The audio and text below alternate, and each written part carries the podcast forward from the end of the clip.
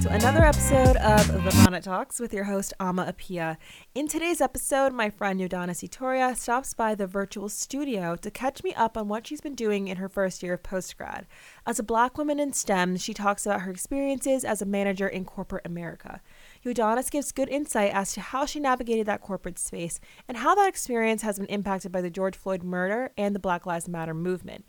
We both discuss our thoughts on the conversations we've had at work and the sometimes, um, let's say, surprising reactions. Yeah, it's been an interesting time, guys. You'll find out.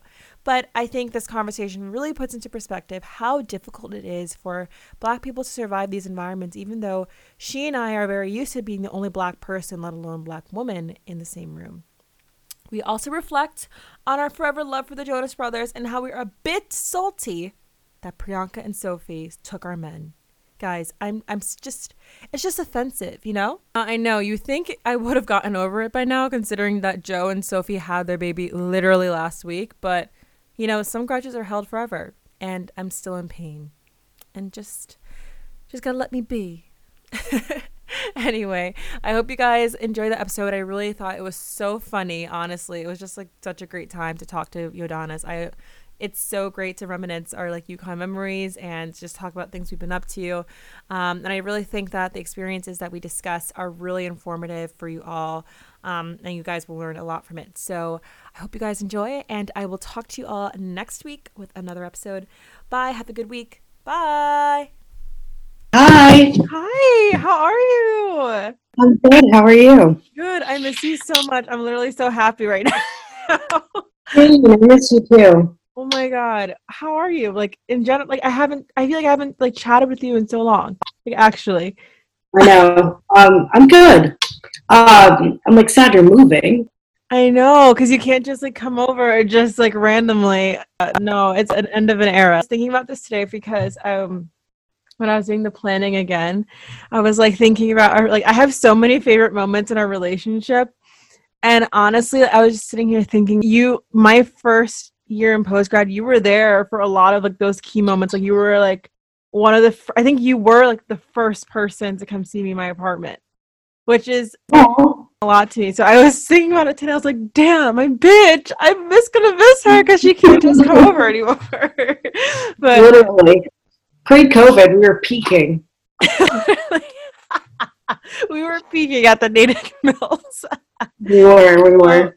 Um, welcome back, guys. Welcome back to another episode. Today, I have my good friend Yodonnic Etoria. Yodonnic and I met at UConn when she transferred in. I think your sophomore year, right? Mhm. Yeah.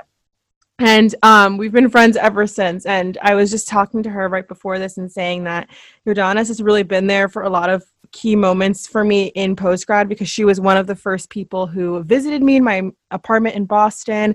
And like we just had so many memories that I really treasure forever. Like I was actually watching that's what I was doing too. I was watching um old videos of us. I think it was on my birthday or like my birthday weekend or something Oh God. yeah. Oh, oh God. Oh God. Indeed. and I was just so emo. I was like, why am I so emotional right now? I'm really sad because I'm leaving and she can't just come over just anytime she wants. So it's, it's I gotta book a trip. Yeah, you have to. You have to. Um, and with that, I want us to talk a little bit about our favorite moment in our relationship. I'll let you go first. Um, so I was thinking about it, and I decided that my favorite moment, not that they're all not great, was definitely when you showed up at my graduation Oh, um, and took pictures and stuff because I think it's a good representation of like the type of person you are that you show up for your friends. And like so many people were like, "Yeah, I'm gonna try and make it. I'm gonna try and make it." And Alma showed up. She was the only one who came, and like some of my those pictures she took, um, and meeting my entire family, are, like my favorite pictures of me of like all time. So I look at them, I'm like, "Oh my god, my friend Alma actually showed up." yes. Okay, it was so nice to meet your family too and finally meet the famous Roger. Yes, Mister Etoria. Roger. He- Literally infamous. He's literally iconic. Do you understand? You should understand. You know, he is actually iconic. I felt like I was starstruck. Literally, I feel like every other sentence I say has Roger in it. like literally. I was like, oh my god! I, I was honestly so happy to also be there because I could tell how proud he was of you, and it was a big moment for him, you know. So it was just, I was so glad to be there, and your cousin was there too, and she was killing it too. She had also graduated. Mm-hmm. So fun! I actually really missed that day. That was so fun. It was a good day. Yeah, I would say for me, my favorite moment, I always talk about this, was the Jonas Brothers concert. I knew you were gonna say that. okay, I almost, Last day. you know what? I almost said Mary J. Blige. I almost said that. I almost said it too because you got me those tickets. So like that's mad sweet that she did that, but I picked graduation instead. Jonas Brothers was an iconic day. Was iconic. because okay backstory everyone i so i in my mind right Yodonnic and i had been talking about this concert for what months? It feels like years. And we were like we're gonna go. Like this is we don't this is it. Like there's no questions asked whatever. But then it got closer to the date and it seemed like it was harder and harder to go because we were both working. And the show was on a saturday but like we were i think you had just started working. It was my like first weekend after I moved here. I had no money. like. It was literally your first weekend. And she, I was like, girl, how are we going to do this? And so the week of, I was stressed because I didn't have a ticket, number one. Neither of us had tickets to the show, but we kept saying we were going. I told everyone I was going. I had no ticket. we had no ticket at all. Okay. We just knew it was like a manifestation. We're like, we're going to this damn show. And then it gets closer and closer. And I was like, this is not going to work because the way the transportation was going to, like, it was just too complicated to get there. And I was like, damn, I'm like, I, I'm not to be able to go to see the Jonas Brothers. Like, my childhood dream is crushed. Like, I don't know what I'm supposed to do. Yodonnic calls me the day of the show. This is like, I, kid you not. Like, hours like before I needed to leave. She calls me so i'm like I, in my room like I, i'm not going to the show like this is so sad i get this phone call at like i think nine in the morning or something she's like you getting ready for the show i was like what i was like what are you talking about and she's like we're going to see the jonas brothers what do you mean what am i talking about aren't you getting ready i'm coming over and i was like bitch what are you talking about? I literally still didn't even have a ticket. I bought a ticket after. and I I paused and I was like, okay, yep, I yep, the bathroom is getting clean right now. The air mattress is getting busted out. We get ready to go. She literally bought her tickets on the phone with me. She was like, "Yep, I'm purchasing purchasing this now." She's like, "I'm charging it on my credit card." I was like, "Yodonnic, you just started working." I literally just got the credit card too. just came in the mail. It was it was honestly like my my favorite days honestly in my life because it was just so you're so fun. And like I've always known that because we, Yodonnic and I are the friends who are at the pregame dancing to High School Musical Cheetah Girls mm-hmm. doing all the Oh. choreographies like we those bitches we lit you know so it's gonna be fun. But this was I don't even know how to describe this but it was just first of all, it's the Jonas Brothers, okay? So when you hear Nick Jonas singing his line and burning up red dress, it's just a different, it just hits different, okay? it hits different in person. But when you're with Yodonnic, it's a whole nother story. Also, I just remembered this. Yodonnic and I had different seats. We weren't even in the same row. So we figured all of that out. we had Look at this. we were like right on the spot trying to figure it out. So we're sitting in the same section, right? And um, like at least the same section, just different rows. And she's like three rows ahead of me or something. So, or I think the other way around. And we're trying to figure out who is not showing up at their seats yet. We're like scoping it out, and we're like, who didn't show up? And then we're just moving around and trying to steal people's seats on the low. and I'm pretty sure people hated us. They're like, we didn't care. We were being so Yeah, obnoxious like they did not like us at all. at all, at all. But then at the same time, we were making friends in the bathroom line. So really, Yeah. truly, One of those girls still comments on my Instagram. It's like, no "Shut way. so good. And I'm like, hey, girl from the Jonas Brothers concert. Oh, I can see lifelong friends, lifelong. And then, guys, I know this is like the story is getting like taking forever, but I need to say this: Priyanka Chopra was sitting right behind us at this show. Mm. Now. Yodonnic um feels some type of way about Priyanka. I Oh, my man. That's what she did. She stole Nick Jonas from me. so, you know, we, we feel we're obviously a little bit upset about this whole situation. And Priyanka just happened to be behind us, but no one realized until I turned around and like looked because I was freaking out over something. I turn around, I see her dancing. I don't know if it was to burn it up or what. So I go, Yo, Priyanka! And she like looks down and the whole section turns around and is like looking at her and they're all waving. You were just so pissed. I, I couldn't even be starstruck. I was still mad. still mad. I thought I saw Sophie Turner there too, and I was about to get pissed at her too because she stole my man's. I was like, what? Mm-hmm. I was like, who allowed y'all to be here? I don't know who told them they were not welcome. it, they, they weren't welcome. It's just a whole damn mess. So that was definitely one of my my favorite moments. But I just feel like in general, we've just had so much fun in school, just with pre games and just seeing each other on campus. Even though we were both so busy, there was never mm-hmm. a moment where I was like, I, I, don't know. I was just every single time would be just so happy to see you and hang out with you and just catch up with you. So, um, and that yeah and I, that was definitely like something that i always will remember like with UConn for sure because i'll see you in the middle i'll literally see you on the streets and be like yo yo donna's bitch! Girl! Just screaming so people always thought we were crazy as hell. Like, no I think about it.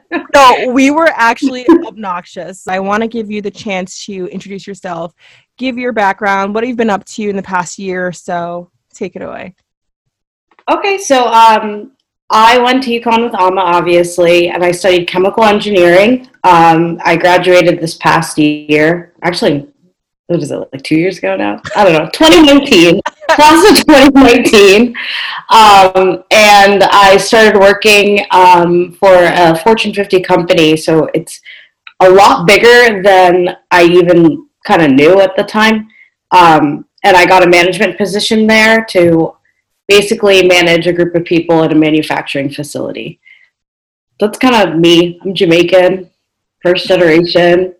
That's basically it. She lit. She lit. So, first of all, that was one of my first questions. I was like, why the hell would you do chemical engineering? why would you put yourself through, through all of that? So oh. why? So why? Give me give me some excuse, please. This honestly, I have like sometimes I lack brain cells. The reason why I picked chemical engineering is because I liked the show Breaking Bad. So I got really into them. and I was only ever good at math in high school and middle school and all kinds of school. I couldn't do anything but math. And I sucked at science. Like they were trying to put me in like the lower science classes going into high school. So I just like didn't care. It was like, who cares about mitochondria? Not me. Um, I agree. I agree. And, so I um I basically like when I got to my sophomore year, I got really into chem, and I was like, oh, I like this. And then now that I know chem, I was doing gen chem, so it's literally just math. So of course I liked it. I hate um, you. I really do. I can't with you right now. it's like all I could do. So I picked my major because I was like, I can't just major in math. Like I, I don't know. I always thought about like supporting my family and making money so I can help my parents with bills and things like that. And I was like, I don't really know what people who major in math do other than teach math. And I was trying to make money, so I was like, I'll go for engineering. And I just put the two two together. But really, it was mainly because I really liked Breaking Bad. That was like the biggest reason. Honestly, that's a good enough reason. I cannot believe you love math that much. I can't. I was good at. I can't with you. I really like math gave me like angina. Like actual like chest pains cannot it's not good for my health. So we oh just, and this is someone who's going into business, getting my MBA. So let's see how that goes with accounting. Do you want to hear something mad terrible? What? Sometimes when me and my coworkers go out, I haven't done it with them, but I've been begging to do it. They do like multiplication for fun. I I'm I'm ending this podcast right now. Bye. Good night, ever. Good night, everybody. Thanks for having me. I'm over it. I'm done. Oh my god. Oh, so I mean, in you know, going into it, so you clearly love math. You're good at it. You know, and you go to UConn. You transferred actually, and so your sophomore year. And so mm-hmm. I was one. I'm just wondering what was it like being a black woman in chemical engineering at UConn? Like academically, what was it like in the classroom space, or you know, trying to make friends in that um, in that space for you? Oh, I like. I think part of this was partially my fault because I was, I kind of always had the philosophy of like I'm going into class to learn, so I wasn't very social when I got into college in class. But I think it was hard to make friends. Um, like the one engineering friend I had was black, and like we just did everything together. Yeah. And I feel like I remember just like feeling like there were a lot of perceptions on me and like my capabilities in mm. actually doing what I was doing. Like nobody knew me, so I don't know how they had come up with these assumptions that like I wasn't doing well or like don't help her because she's just trying to take the answers and things like that. But that's mm. how it felt all the time. And I had comments made about like um I think I remember telling you this because I was in the library with you guys when I figured this out that like the people I was working with had like been talking that I didn't um, deserve my internship and all these things. And it was just like such a weird thing to say about people you just don't know. Like, you don't know how I'm doing on my tests, you don't know how I'm doing on my homework assignments. You don't know. We're not sharing our great. So I didn't really understand why the assumption was that I must be failing or that I'm not worthy of opportunity. That's so. Fr- I remember that, and I remember how angry I was, like for you, because especially for something like that, the situation was for uh, a big project. So you have to work with these people. This is a team. So how do you even continue to do that if they just have those perceptions on you? And like you, I just wouldn't feel motivated to do anything. i'd just be like, all right, we'll take it. I don't want it. I don't want it. To a degree, that's honestly how I felt at one point. But like I don't know. The Capricorn in me won't let me stop doing, so I still have to do it. hey, we love that though. We love that for you. Were there any moments in those situations where you doubted that this was something you wanted to do or continue with? You said as a Capricorn that you wouldn't let yourself, but in general, did you ever Absolutely. doubt it? Yeah. Yeah. Um, there were many times in my college career that I genuinely thought I wasn't going to be able to complete my major. Um, there would be certain situations, whether it be like a specifically or especially hard class, and just like the relationships I was having with people in the group work I was doing, where I really and truly just felt like I'd rather go do something easier that like I knew I would just easily succeed at and not have to deal with all of the extra stuff that was just added to it that was unnecessary. But there were many times where I thought like, should I just go into chem? But from what we just talked about, I couldn't do that either. But I did genuinely think about leaving my major many times. Wow. And so what did you like what did you have to tell yourself in order to persevere and, and do, continue on that path? That I could do it and my dad has always like told me like to do the best and be your best and if that's not enough try and be better so i've kind of always had that um, mindset of just working harder which I don't know, sometimes can probably be a problem. Yeah. Um, I think it's something that like immigrant parents kind of push on kids a lot. Mm-hmm. But mm-hmm. I just knew I didn't want to stop. Like I didn't, I felt like to quit would have been a failure rather than, um, no, yeah, to quit would have been a failure and it wouldn't have been worth it to have to explain that failure, not knowing if I could have done it. And obviously I could because I graduated with it. So I'm glad I did it. Yeah. No, and I that's I it makes me think of when I was pre med RIP, remember? yeah. back to that era. uh and I just I remember how stressful it was for me as well and like going through not only the rigor of the classes but just trying to be in the space and feel like you belong because not only mm-hmm. are your peers kind of indicating that you don't belong your professors and advisors also are telling you you don't which is even stressful because they're the ones who at the end of the day are you know giving you the check the check to pass or you know what i'm saying and continue on on the path and get you where you need to be so when you already have all of those as you said those extra things on top of just trying to get through the class. It's like well who has who has the damn time for this? Oh and it's a lot of stress too with i love to talk about the immigrant parent thing because i just think it's so important. People don't understand they like don't a whole thing to unpack it really it's is a, I need i need to start a damn show about immigrant parents that's i yeah. think it's a whole other narrative and it just makes things so much more complicated and at least for me when I was going through, you know, the pre med thing, I felt just a lot of pressure to continue doing that. At least for you, like you felt like you still enjoyed it and it was something. Would you say you were passionate about chemical engineering, math, all those things? Um, no, I'm like passionate about being successful, which sounds terrible. no, I get it. I get it. Me too. no way it makes sense you know especially with the again with the way the mentality that we're raised with it's like you need to survive and be steady like that's that's what um our parents like basically tell us and that you're always so what at least for me as a pre-med student when i realized it wasn't working for me i was like oh my god like what am i going to do now? How am i supposed to be steady? It's it's a very stressful to kind of have to explain to people that that or your parents at least that yeah. it's not something you want to do anymore.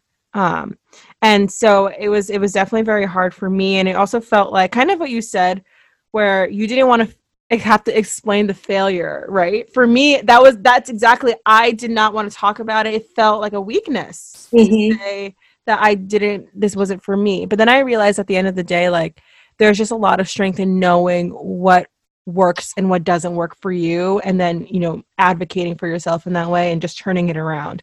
Um, so I, I applaud you and I for honestly getting through that because I think that in itself is it's literally so much work and a, a lot of emotional stress. yeah, labor. Yeah.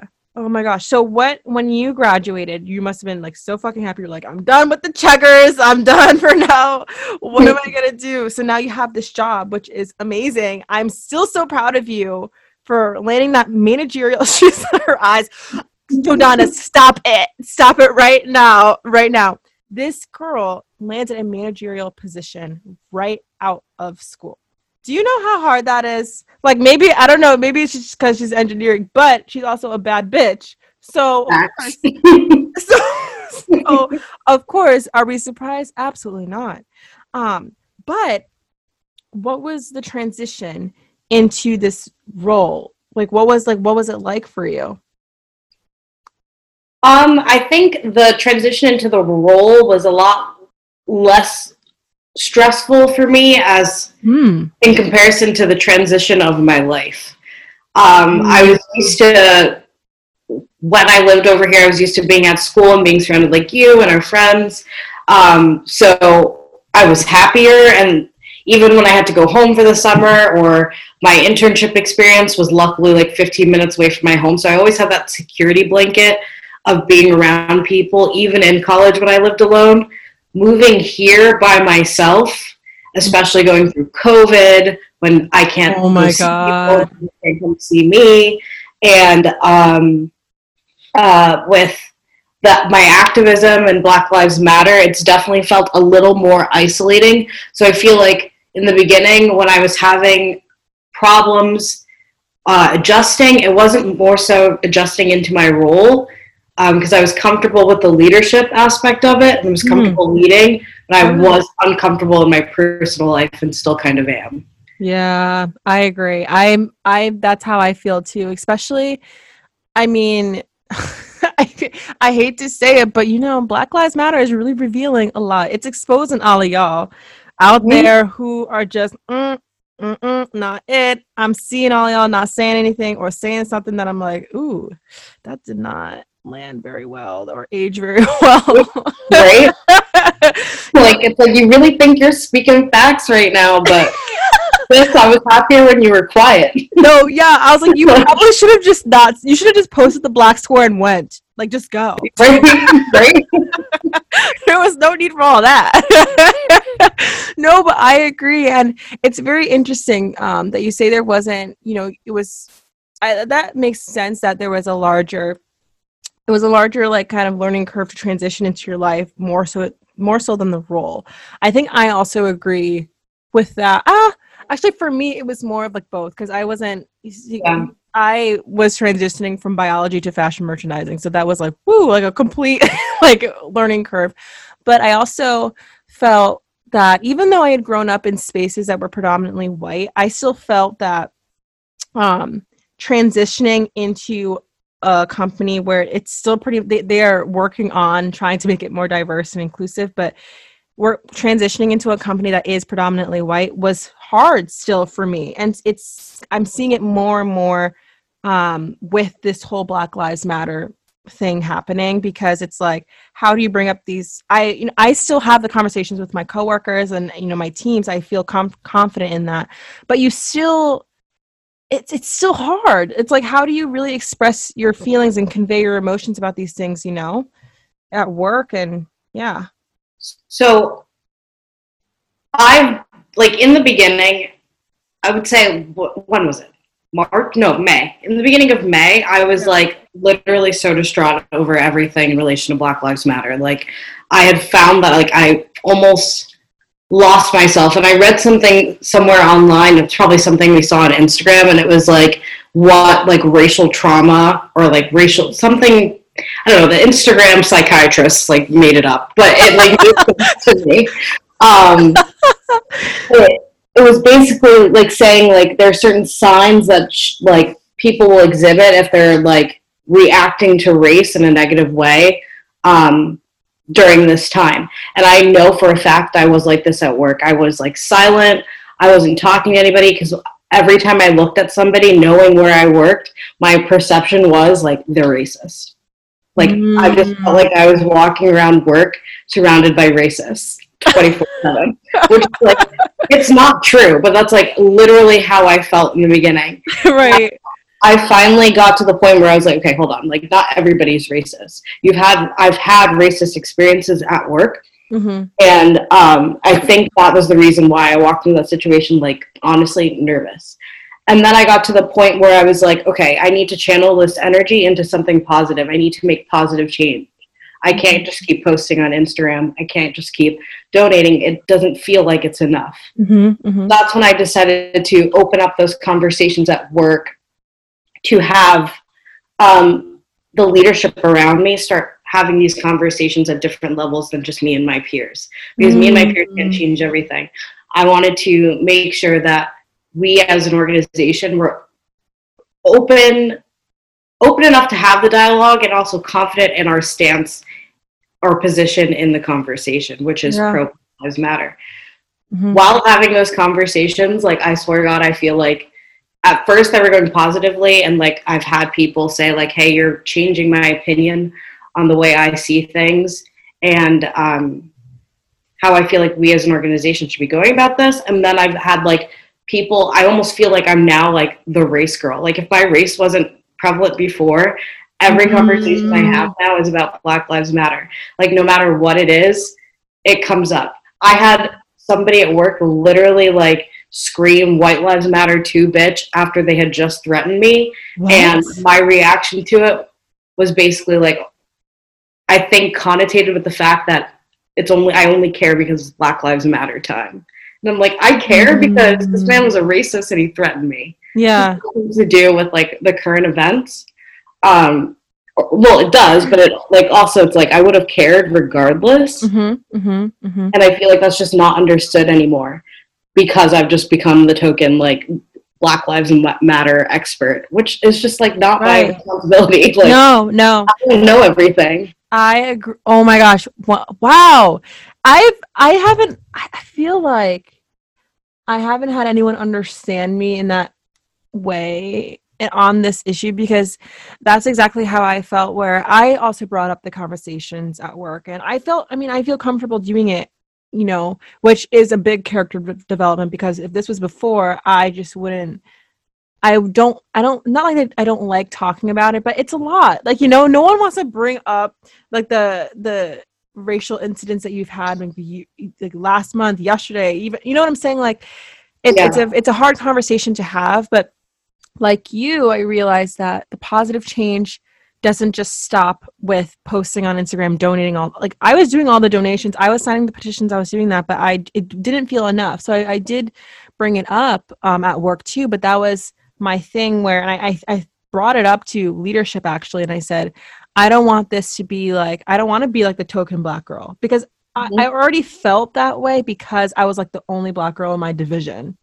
So trying to right right which is and so even when i was transitioning into work last year um i realized very quickly that i was definitely like one of the few which it, it felt hard to even admit because you know these people talk so much about diversity and inclusion. They're like trying, and I was like, oh, Amma, they're trying. And I was, I felt like I was creating excuses for them, you know. So to have, right, right. So to have these conversations and say, you know, and I was like trying to convince myself that it's okay, like this is supposed to be my job. I should be like, I should be helping because they don't understand. And maybe if I can change their minds.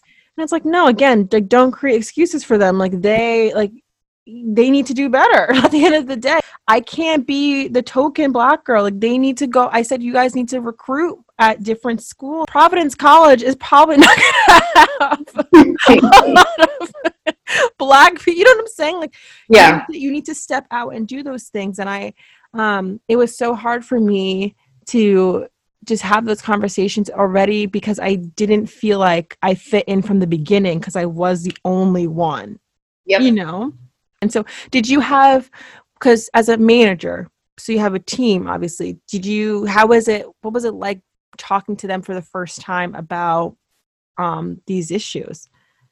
So this is where I feel like I'm kind of hypocritical because I actually haven't had like full blown conversations with my own team about it. I've had mm. conversations with like parts of my team about it. Mm-hmm. Like my team knows that I had a racist experience last week. They knew about it.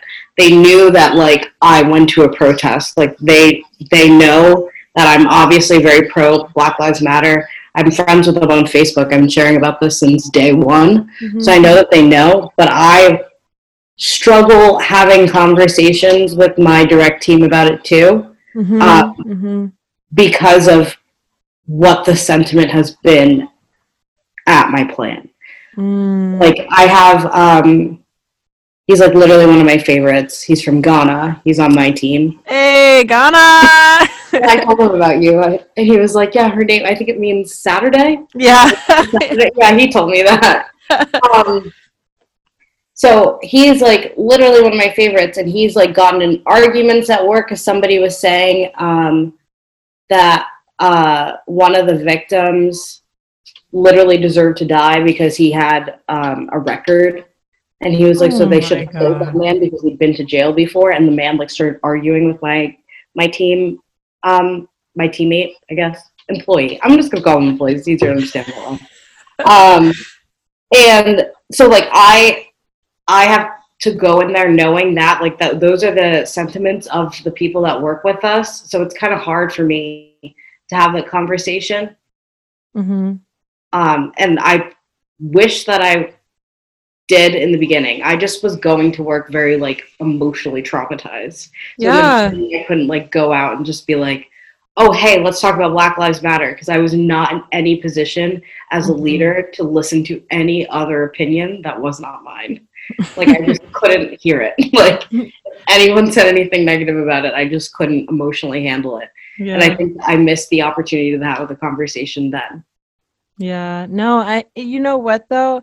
Give yourself some credit because it, it, it is a hard thing and no one everyone has their own unique experience with it, you know, like racial trauma, like all of these things. So you're bringing it up in your own way, but like you yeah maybe you should have had the conversation but like don't beat yourself up over that because again like it's such it's so hard like it, yeah. it's it's a difficult thing. That's why I said like I it was hard for me at first when all this started because everyone I feel like everyone's like, "Oh, you have a platform like you have a lot of, you know, majority white people following you. You should be using it to talk about this." And I'm like, "Do you understand like how hard like how like what am I supposed to what do you want me to say? Like do you want like it's it's like, like I feel like those people are like you need to tell them that they're all racist and it's like but like what is that going to solve? You know, like what is it? What is this going? to I I don't understand. Like this isn't just a fad of just because like circumstances happen and like everyone's mad. No, this is my life. Like this has happened my whole life. So the fact yeah. that you guys are just waking up now you want me to say what? Like talk about my experiences. What do you want me to say? I don't know. So I yeah.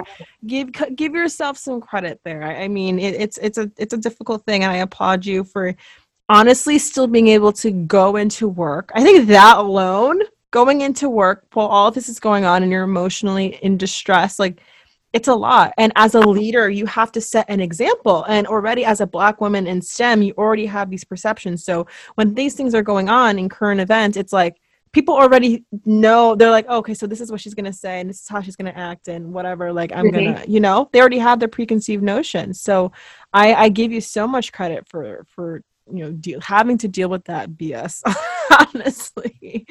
Uh, yeah. And so hearing this you know some of the conversations and the dialogue that you had with your coworkers and just the your team not your not your team but like you know just their what they've been talking about in general um i'm kind of getting a sense of like like i'm just i would love to know when you first transitioned in was it hard to fit in with your team or like with um yeah like with your coworkers and your division in general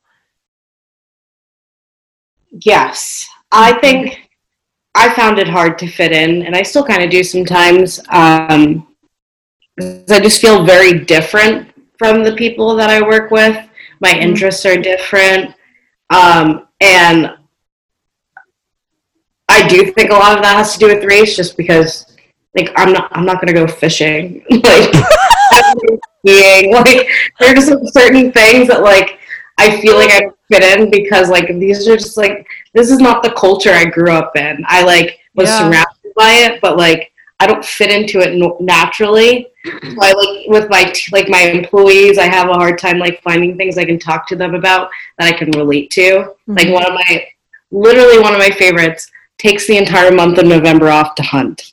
That's what, what? he does every single year. I can't relate. He was like trying to tell me to eat deer. I was like, no, I'm not doing that. like, no, thank you. Um, uh, so like, I think I think it's been kind of difficult, but I think as we've gotten to know each other, like we've all learned to like like each other and love each other for our, our differences. In the beginning, I saw like way more differences than I did things in common. So mm-hmm. I could have been like stopping myself from fitting in because of like this preconceived notion that I didn't fit in already. Mm-hmm. mm-hmm. Um, mm-hmm. but I think it was definitely difficult in the beginning, at least for me. I also, and this was hard to admit later on, like actually throughout the whole time I've at work. Um, I, as much as you and I are very used to being in these predominantly white spaces, like I still found it hard to fit in as well. Like in on my team with my division, um, where I work is very, you know, the culture is very great. It's welcoming. It's like family. Everyone's very like, eh, like all the time, you know. it's like imagine me times like three thousand. Yikes, big yikes. But, um, but it's I still felt still didn't uh, didn't fit in. Like we did like similar things, but I could just feel like I would never be where they will be, if that makes sense. Um, I still felt like I not that they said anything to me directly or I felt this impact directly, but in general, I just felt like I'll never, I will always have to work 10 times as hard to feel comfortable or confident in this team because I I am a black woman and I'm the only one I see here. So it's it's very um as much as I can navigate that space and feel fine, it didn't it wasn't until later that I realized that, oh no, this is not fine. Like I need to express this and say, this is how I feel. I need to be more supported in this way. And this is how you you this is how you can support people like me. Um, yep. if that makes sense. Um and I don't know, I don't know why it's so hard it was so hard for me to admit that because it's like i guess it's almost like a not pride but oh well i'm used to this like why all of a sudden am i like feeling emo about this now where it's like i don't fit in i think once i once i was really forced to think about it when all of this black lives matter stuff happened. And with the pandemic honestly having that extra time i realized that oh no like they need to be held accountable the, truth of the matter is there isn't that many people like me. And how do you expect people to be motivated in the workplace especially in you know a field like stem for example where we're already down in numbers there? So how do you expect people to feel motivated? If you're going to try and hire people and increase your numbers and like check off that box okay that's fine. But there's another step that comes after that. How do you keep them there? How do you make people feel welcome? And um it just doesn't happen when you don't have that sense of community or a sense of support um, in the workplace in general. So I 100% agree. Like that kind of like lines up with the conversations that recently I've been having in regards to race. Um, like there are employee resource groups that I feel like we just don't utilize well enough to keep the people that they do hire. Because like you hiring one black woman for the first time, well, it's not the first time, but I just mean in general, you can't hire one black woman and check off the box and be like, okay, diverse. Like right, yeah. Keep me there. You Inclusive. To, yeah, you need to maybe have more than one. Like when I started there, I had the one person on my team that is black from Ghana literally like hugged me and was like, I'm so happy to see you here. I want to see more black people as a leader in this place. Like, we don't get treated well here, and I'm so glad and proud to see someone like you in this position. And then, literally last week, the only other black manager that's there, he's been there literally forever, was like, I've been a lone wolf for so long. Every time I see you, it brings me joy just to know that there's somebody black here. And it's like, these are the things you need to do to keep your black employees here. Hire more, make them feel like included. Because mm-hmm. if you only have one, these people this entire time have felt like a check box. Right. Make them feel appreciated and make them yep. feel like they have earned and they deserve the seat that you've put them in. It's not enough just to put them there and say, oh, "All right, that's that's that's it." That makes me wonder too. In this role, you know, they're very excited to see you and everything, and you are already going through a lot of big life transitions in general. So obviously, you know, there's going to be maybe some insecurities and things like that. And I was wondering how the, you know, black woman stereotype might have influenced some of those insecurities as a leader um, in STEM. So I think of like, you know, how everyone talks about um, like the angry black woman or the strong black woman.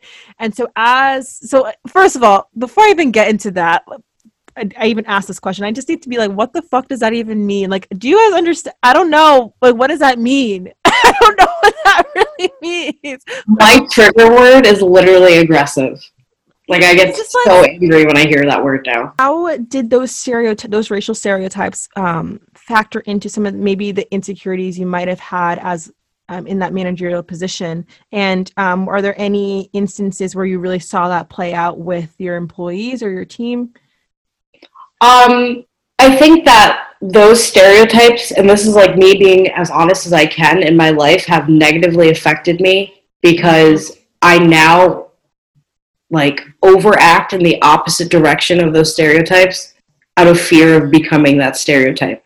Mm. Um, in like high school and middle school and elementary school, I was always like considered very aggressive and angry, and I just wasn't. And it's like as I got older in college, you know from experience, like I feel like I was labeled that way for so many things. And no matter how many times I apologize or say I wasn't upset, like people were always like she's aggressive she's angry so now when i got into this leader leadership position like i have done almost too much to be like mm. the friendly one mm-hmm. and smile a lot so that i like am not being considered the angry black woman. Mm, mm, mm-hmm. There's just like nothing that irks me more now in this point in my life than being called angry or aggressive. Because like I will tell you if I am. Yeah. No. Um, yeah.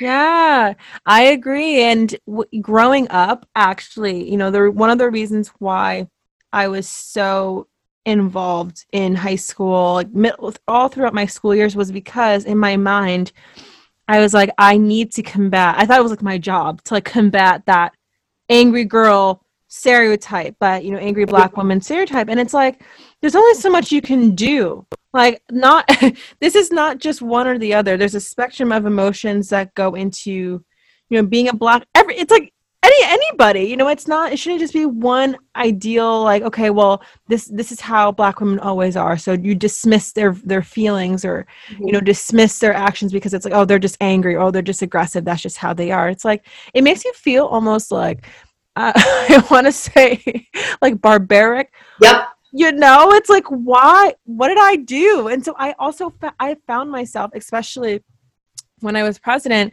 trying to combat that narrative and i've done that my whole life and it's just so tiring.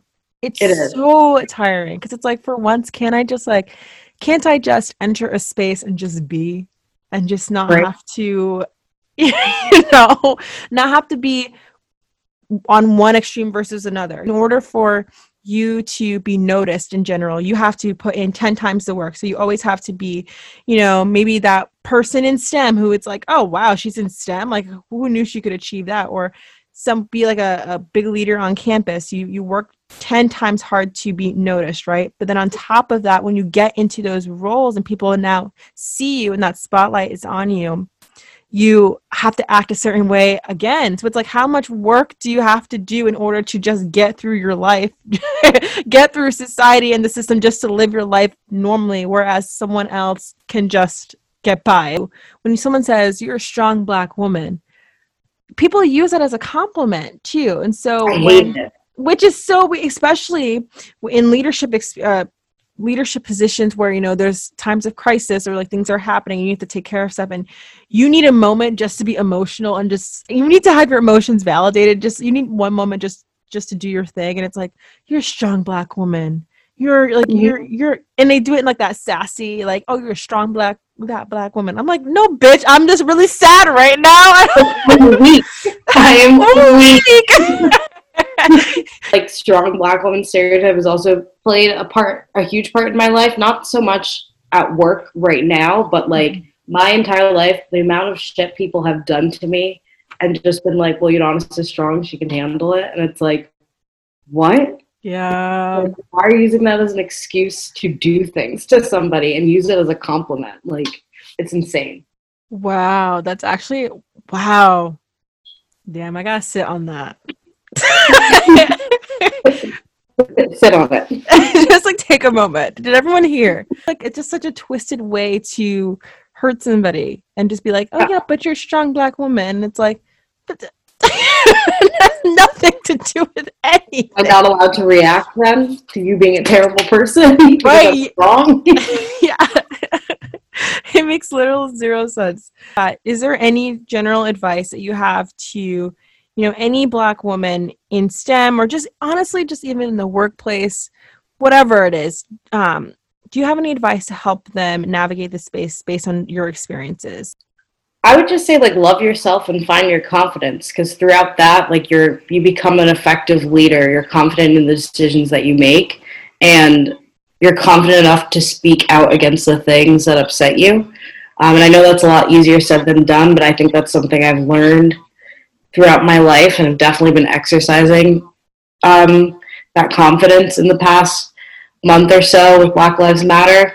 And it's very rewarding because the moments that I have felt insecure in my life have been like, or that I couldn't speak up about something or that I wasn't being an effective leader, um, were usually driven by my own insecurities and they hurt. So if you can find your confidence and love yourself, I feel like you'll be your most successful. Yeah, that I agree with that. I think I've recently, I also too have recently realized this because of everything going on, and I've just realized that when I'm 100% myself and I show that and I am confident in that, people are more receptive, right? And then people are more willing to listen, which is Mhm. interesting because you go through your whole life, as we said, trying to combat the stereotype and not you know, not really be yourself. You're hiding a portion of yourself because you need to get by. You need to navigate these spaces. But um, I've realized more and more that the more that I am 100% myself and that I, you know, am positive and confident in myself or try to be, the more people are receptive to that. And I, I begin to see it more, if that makes sense. And that in turn, in turn helps me to advocate for myself in any aspect, whether it's the workplace, school, whatever it is. Um, so I 100% agree with that. And so thank you so, so much, Yodonnic, for coming on the show. I really appreciate it. This was great. I honestly, wow. I was sitting here like, damn it. I should have just been talking to her like literally every day. I haven't, I've been so busy. So but I'm sitting here and I'm hearing the stuff you're saying and I'm like, mm-hmm, yep, yep. no one else no one else gets you right now except her. So, but Um, thank you so much for coming, and you're always welcome back, so we can talk more about the Jonas Brothers and Oh. Mary J. Blige. Mary J. Blige next time. She needs to come back on tour when this, I all know. sh- this shit is over. We can't wait to see her again so I can cry some more. I'm surprised you're not wearing the shirt.